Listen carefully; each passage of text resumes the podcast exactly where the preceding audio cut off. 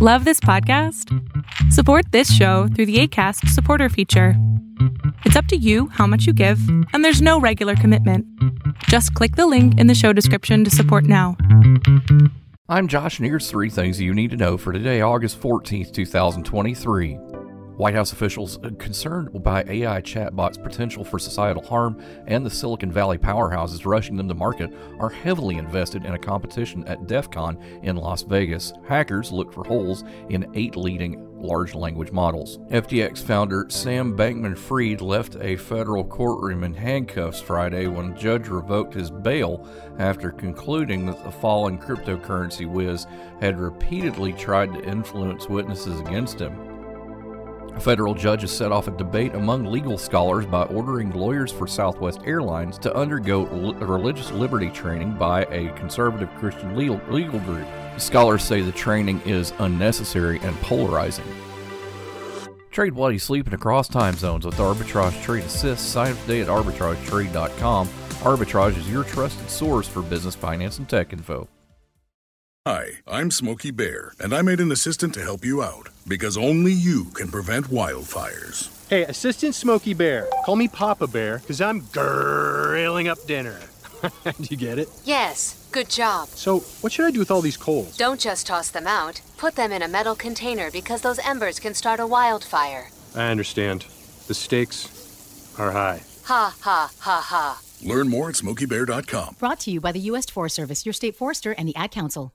There are some old wives' tales about how lavender oil is relaxing, or mint oil can get rid of pain, and certain herbal blends are good for memory. As it turns out, there may be some truth in the effects that natural oils can have on the brain, uh, but more specifically, the effects that these natural oils can have on memory. In a recent study published by a group of researchers at the University of California, neuroscientists saw that there was an up to 226% increase in cognitive capacity compared to a control group. What was the difference? The presence of natural oil scents as they slept. The link between smell and memory, while it exists, has not been extensively studied. Maybe this study will be the first step in the direction of non invasive treatments for memory related diseases.